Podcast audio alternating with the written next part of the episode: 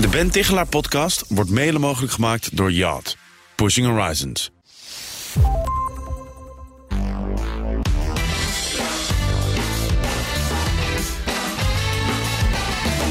In de Ben Tichelaar podcast interview ik wetenschappers die onderzoek doen naar persoonlijk leiderschap, management en werk in het algemeen.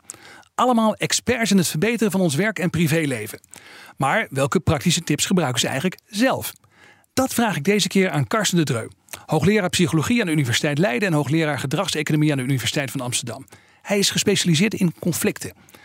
Karsten, wat gebruik jij uit je onderzoek in je eigen praktijk? Nou, een van de dingen die ik geleerd heb in mijn onderzoek is hoe belangrijk het kan zijn om jezelf, maar ook de ander met wie je een conflict ervaart, de waarom-vraag te stellen.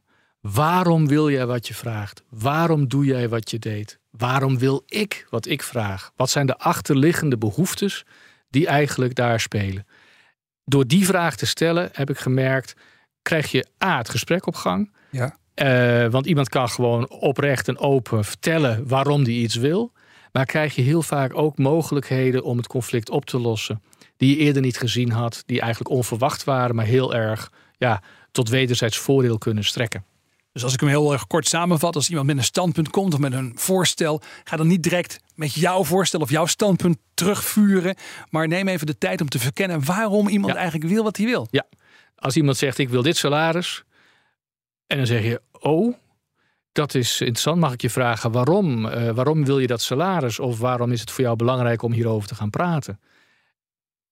Nou, en dan wachten we af. Precies. En dan nemen we de tijd om dat antwoord te horen, eventueel een vervolgvraag te stellen. Laat het maar eens bezinken. Denk er eens over na.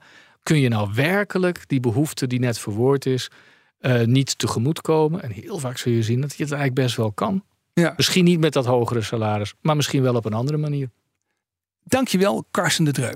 En leuk om te weten, in het podcast-interview wat ik met Karsten heb gedaan, vertelt hij ook over hun eigen casus op dit gebied en over hun eigen salarisonderhandeling. Dus die moet je even gaan luisteren. Wil je er meer over weten en ook over zijn onderzoek? Beluister dan het hele interview met hem. Je vindt het op bnr.nl/slash Tichelaar en op je favoriete podcastplatform onder Ben Tichelaar Podcast. De Ben Tichelaar podcast wordt mede mogelijk gemaakt door Yacht. Pushing Horizons.